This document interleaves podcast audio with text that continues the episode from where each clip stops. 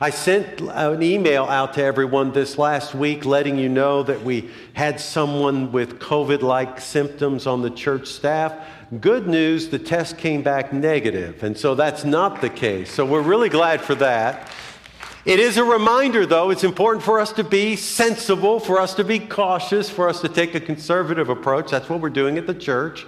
That's why we're taking precautions whenever you come here to worship, and that's why we want everybody to continue to take precautions. And we're just grateful. We're grateful for all the Lord has done and what He's doing. I hope He's doing great things in your life. I know He is. And, and that God is real every day in every circumstance. And we need to live with that faith. Amen? Faith is important. According to the Bible, without faith, it's impossible to please God. So, since all of us want to please God, we ought to ask what do we do to have faith? What is faith? Seems like a simple question. There ought to be a simple answer. And I suppose there is, but it's not obvious because people have all sorts of ideas about faith. You have some people they're called word of faith preachers who think faith is this, this magical power that people use to bring about miracles. And you've got positive thinkers. When they talk about faith, they think about a vague optimism that the universe has your back. There are some people, among them Christians, who think that faith is essentially believing something that your rational mind tells you isn't true. That is not faith. In fact, none of those three ideas of faith are biblical. We're going to look at a passage this morning that gives us a sense of what biblical faith is all about. It gives us a picture of someone who actually lives out that faith, and in doing so, I think gives us a wonderful example of how we are to live. To live in a way to please God, but also to live during a time like the time in which we're living right now. So, why don't you turn with me, if you would, to Matthew chapter 8. And we're not going to read the whole passage all at once. I want to walk through this passage verse by verse. Jesus is traveling by foot through Galilee. Wherever he goes, he's teaching, preaching, healing the sick. Word spreads of what he's doing. And that word reaches a Roman soldier who hears about the astonishing miracles that are taking place. And he has a need in his own household, and he wonders could it be that Jesus would be the answer to that need? Now, it's not obvious that a Roman soldier is going to think like that. Roman soldiers were hard men, and they didn't usually pay much heed to Jewish religious teachers. But this man was different. And if you look in Matthew chapter 8, verse 5, it says, When Jesus had entered Capernaum, a centurion came to him asking for help. Lord, he said, my servant lies at home paralyzed, suffering terribly.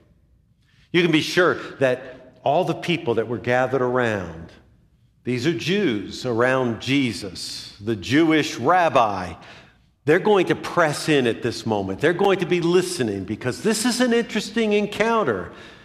Here is a centurion, a powerful man. When he comes with a request, some people might consider it a command. But even though he's powerful, he's also a Gentile. And as a rule, Jews try to keep their distance from Gentiles. And, well, Gentiles don't have much time for Jews either. So, what is Jesus going to do with this request? Well, he responds with a question of his own. Look in verse 7. Jesus said to him, Shall I come and heal him? I emphasize I because that's what the Greek does. In fact, the sense of the Greek is, Would you have me go and heal him? And the backdrop to that question are Jewish customs. It was, it was expected that Jews would avoid entering into a Gentile home. Gentile homes were not kosher, they were contaminated with idolatry. You could walk into a Gentile home, and very often you'd find a shrine with little figurines of gods that were worshiped in that household. So a Gentile home was understood to be unclean, and a devout Jew would not enter a Gentile home lest they themselves become unclean. So, with that backdrop, Jesus says, Would you have me come and heal him? And immediately the centurion would understand. So would all the people gathered around. Jesus seems to be saying, I'm not so sure I want to go into your home. In fact, the question itself seems like a rebuff, maybe even a rebuke. It's as if Jesus was saying, Should someone like me go heal the servant of somebody like you? And so in this exchange, at first it seems like Jesus just brushing this centurion off. This Gentile wants nothing to do with him. But what he's really doing is testing his faith. Just like he did sometimes later, there was a Syrophoenician woman who came to Jesus and said, Lord, I need you to deliver my daughter. She's possessed by an evil spirit. And at first, Jesus treated her like he wanted nothing to do with her. Once again, he was trying to draw faith out of her. And she passed the test and he delivered her daughter. Well, the same thing's going on here. Should someone like me go to your house? He's challenging the, Cor- the Cornelius. Would, or excuse me, not Cornelius. He's challenging the centurion, trying to draw out his faith. Now, it so happens that this Gentile passes the test of faith. In fact, in response to the Lord's question, he utters a confession of faith that's one of the great confessions in all history. Look what he says in verse 8. The centurion replied, Lord, I do not deserve to have you come under my roof, but just say the word, and my servant will be healed. For I myself am a man under authority, with soldiers under me. I tell this one, go, and he goes, and that one, come, and he comes. I say to my servant, do this, and he does it. So, what he says is, in effect, no, Lord, I'm not asking you to come to my home. I'm not worthy to have you come under my roof. That's not what I want. But I understand how authority works, Lord. And I know that you speak with the authority of God. So all I'm asking you to do is speak the word, and my servant will be healed. And look how Jesus reacts. When Jesus heard this, he was amazed and said to those who following him, Truly I tell you, I have not found anyone in Israel with such great faith. Jesus was amazed. I love that. If you read the Gospel of Matthew, you'll see throughout the Gospel, Matthew tells us how Jesus time and again amazed other people. So, for example, we just got through reading the Sermon on the Mount. And if you look at the end of the Sermon on the Mount, Matthew tells us that the people were amazed at the Lord's teaching because he taught as one with authority. And then sometime later, he tells us that the disciples were amazed when Jesus stilled the storm with simply a word of command. And still later, the crowd is amazed at Jesus driving out a demon.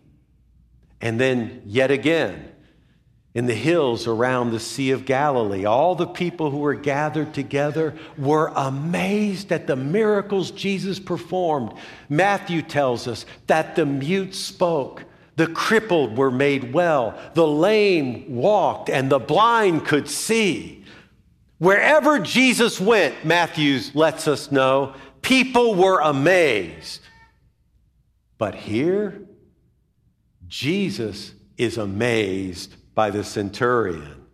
The Greek word is thaumazo. It means to be greatly astonished. And he's astonished because the Jews had the scriptures and they had centuries of this covenant with God. They've had a relationship with God for a long, long time. And this centurion, what does he have?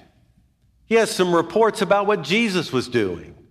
We know from Luke's gospel that he knew something about what the Jews believed, but that was it. And yet, he had greater faith than anyone in Israel. Jesus was amazed by his faith. And he sees that faith as a harbinger of things to come. Look in verse 11. I say to you, that many will come from the east and the west and will take their places at the feast with Abraham, Isaac, and Jacob in the kingdom of heaven. But the subjects of the kingdom will be thrown outside into the darkness, where there will be weeping and gnashing of teeth. Those from the east and west, those are the Gentiles, the people of the nations. Jesus sees the time when people all around the world will come flooding into the kingdom of heaven. We are a partial fulfillment of that expectation because we, as Gentiles, have come into the kingdom of heaven. But Jesus also sees that there are some and they are those who belong to the kingdom. They are subjects of the kingdom. He's thinking particularly in this context of Jews who are rejecting Jesus, Messiah. But he says they will be cast out into darkness where there will be weeping of deep regret over that horrible choice. Now, we know from Scripture, when it comes to faith, no one has any advantage over anyone else. That is, no one's spiritual heritage gives them an advantage. Anyone, Jew or Gentile, who puts their trust in Jesus will be saved. And anyone, Jew or Gentile, that is confronted with the claims of Christ and rejects them will be lost. And that's what Jesus drives home here. But the thrust of the whole passage is this man, this Gentile, has faith. That's not what anyone would have expected. And the way this is going to play out over the centuries is not the way that the listeners of Jesus would have expected. But then Jesus turns to the centurion and says, Go, let it be done just as you believed it would. And his servant was healed at that moment. Well, there is so much that we can learn from this centurion's faith. And the first thing is this that when we come to God in prayer, we don't have to come with our credentials in hand. We come in faith because we believe in the goodness and the grace of God. We don't have to impress God. We don't come and say, God, I, I ask you to answer this prayer because I'm a good person. I come from a Christian home. That's not the case at all. The centurion, he was a Gentile coming from the outside. He didn't think he was worthy. He says, Lord, you're not, you, you, you were worthy. I'm not looking for you to even come into my home. I'm not worthy of you. And yet he had faith because his eyes weren't focused on himself, they were focused on the Lord. See, he's trusting in the grace of God in Jesus Christ. He's not trusting in himself. That's essential. That's a lesson we all have to learn. That it's not whether we feel like we've been successful in our spiritual life so that now I can pray. It's not as if when we fail and we fall into sin, oh, well, now I can't pray. It isn't either one of those. Because at our very best, we're not good enough. And at our worst, we're not too sinful. Our faith is not in ourselves, it is in Jesus Christ, in the goodness of God and the grace of God. The way you might think about it is like this. Most of us have applied for a job, and when you apply for a job, you also have to present a resume, often anyway. And in that resume, you list out your previous jobs, any degrees that you have, special skills, maybe credentials. You also wildly exaggerate your virtues and you carefully curate a list of references, people who are willing with a straight face to puff you to mythic proportions. It's all an effort to present yourself in the best possible light so that that employer will hire you. And then you intend to do a good job. You're going to earn your keep. You're going to work really hard. Coming to God in prayer is nothing like applying for a job. You don't have to list your credentials. You don't have to impress God. You don't have to be anything in particular because God is not a businessman hiring employees and paying wages. He is a father lavishing gifts on unworthy people. So we come as a centurion saying, God, I'm not claiming that I deserve anything, but I don't have to deserve anything. My faith is in you. We trust in God. That's one of the most important lessons of faith that it's not about you, it's not about me, it's about Him. There's another lesson that's also very, very important. Faith is not a mystical feeling that God is going to answer your prayers. Faith is a rational conviction that what God has said is true. Think about what the centurion did. He, he had this word about Jesus Christ. He knew what he was saying, he knew what he was doing. So he worked out the logic of that information. He thought to himself, you know, I am under Caesar's authority, and that means that I carry Caesar's authority, that when I speak, the men under me are going to do what I say. I speak the word and it's done. Well, Jesus, he's under God's authority. He has been sent by the Father. Now, he may not understand all about the fatherhood of God and all the rest, but he understood. Here is this man sent by God doing what no mere human being could do. He sees that. So here is this Jesus sent by God, speaking with the authority of God. What's the conclusion? That when he speaks the word, it will be done as well. He's working the analogy from his own experience and pushing the logic through so that this truth is applied to his specific situation. He is, in other words, using his mind and reasoning out the truth. Faith is based on truth. Faith is a conviction about the truth. It's a conviction arrived at by the mind that affirms that truth. It is not a feeling. So I was in Mobile, Alabama, sitting at the kitchen table of Jimmy Arundel. Jimmy and his family had faced over the last year some really hard blows. Among those, Jimmy's mother had passed away and his sister in law, and now his father was in the adjacent room, barely holding on to life. It had been a tough, tough year. We're sitting at the table, drinking coffee, and he said, You know, my, my dad got up every morning for years. I mean, I don't remember when he didn't get up every morning and sit at this very table and study his Bible.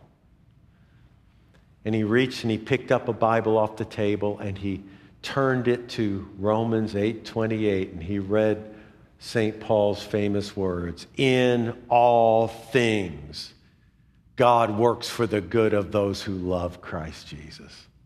In all things God works for the good. Jimmy said, All things. That's, that's pretty much everything, isn't it? I said, Well, yeah, that's pretty much everything. And then he started preaching. Not so much at me, but I mean, he's preaching to the air because really he's preaching to himself. He said, Everything is everything. What doesn't fit within everything? What in my life makes me an exception to the promise that says, In all things, God works for the good? What makes our family any different than any other family? What possible thing could happen that would exclude us from what this verse talks about? I mean, he was really preaching, and it was good. And it was all about him reasoning off that scripture, arguing from the scripture to his own specific situation. And he said, I believe that all things are working for good. And I believe God's working right here, right now. He said it with tears in his eyes. He was hurting, but he had faith. And it was a faith he was arguing himself into. See, when you're going through trouble, don't try to feel your way into faith. Faith is not an emotion. If you have faith, there'll be times when Your emotional life is euphoric, no doubt, but not always. Faith is not an emotion, it is a conviction. And that conviction is founded on truth. And the truth is appropriated by your mind as you reason it out. Faith is sanctified logic. That's what Jimmy Arundel was holding on to. It was sanctified logic. This verse says all things, and that includes what I'm facing. So consider the scripture, it's full of promises. Before this morning, I, I pulled out three, almost at random. I mean, we could pull out hundreds of promises. But here are three. I want you to look at them. If you go ahead and put up this one. Jesus said, Do not worry, saying, What shall we eat, or what shall we drink, or what shall we wear? For the pagans run after all these things, and your heavenly Father knows that you need them. But seek first his kingdom and his righteousness, and all these things will be given to you as well. And then the psalmist in Psalm 23 Surely goodness and mercy will follow me all the days of my life, and I will dwell in the house of the Lord forever. And then Paul says, My God will supply all your needs according to the riches of his glory in Christ Jesus. Three promises. They all point to the same truth that is, that God provides for us, and we can trust him in that. Now, with those promises, we have to ask, all right, are they true? And if they are true, do they apply to us? And if they're true and they apply to us, what is the rational thing to do in light of them? And the answer, of course, is to take those promises and let them shape our, shape our thinking, our attitude, our words, and our actions. The rational thing to do is to say, This is the way it is, and this will guide my life because feelings are not facts. And faith is not based on feelings, but it is based on fact. Here are the facts. I have them right here in the promises of God. And I'm going to cling to that and I'm going to hold to that. That's what faith does. And that's what the centurion was doing. That's why he had this great faith that amazed Jesus because he took the truth he had and he reasoned it out and applied it and accepted it. It's not a matter of feeling. So, in light of this, what should we do? Well, one thing, we need to become students of the scripture. We need to be deep in the scriptures because we have to learn to correlate the promises of God and our needs and bring them together. Too many people don't have faith because they don't know the Bible. But then beyond that, please hear me now, we need to live out of our heads, not out of our hearts. That sounds wrong, doesn't it? That sounds wrong. It sounds wrong because you read your Bible and you know you're supposed to believe from your heart. But here's the thing when the ancients spoke of the heart, they included the mind. In the ancient way of viewing things, the person's heart including their, included their mind, their thinking. In our day, when people say heart, they usually associate it exclusively with emotion. To say you believe something from the heart means you feel it. So, just for this sermon, to make the point I want to make, allow me to blow up the typical language we use and say we need to live out of our head and not out of our heart. By that, I don't mean that we should have a superficial head faith. Sometimes we talk like that. I don't mean that. What I mean is, we need to base our faith on truth and rationally apply that truth to our life and live on it. Live according to facts, not feelings. We must avoid slipping into that mindset that, you know, it's all about how we feel. I'll tell you how that happens to us, by the way. When you put your faith in God and His promises, 90% of the time your mood's going to start lifting. You're going to start feeling better. And that's a good thing. But see, here's the problem. We then, in that experience of feeling better, we, we start thinking that faith and the feeling, they're the same, but they're not. And once we've made that connection, now when we don't have the feeling, we, we're just out of sorts. We don't know what to believe. No. Faith is a conviction based on truth, it is not a feeling. Sometimes, even often, the feelings accompany faith, but not always. And we need to stand strong in what we believe. I'd say the same thing to someone who is lost and looking for God. If you are going to find God, you're going to find God in His promises. God has made great promises. He sent His Son to die on a cross for us, rising again from the dead for us. He was crucified that we might die to the old life, raised that we might live to the new. And the promise is if you'll put your faith in Jesus Christ, you will be born again. That is, you'll be changed from the inside out. That's the promise.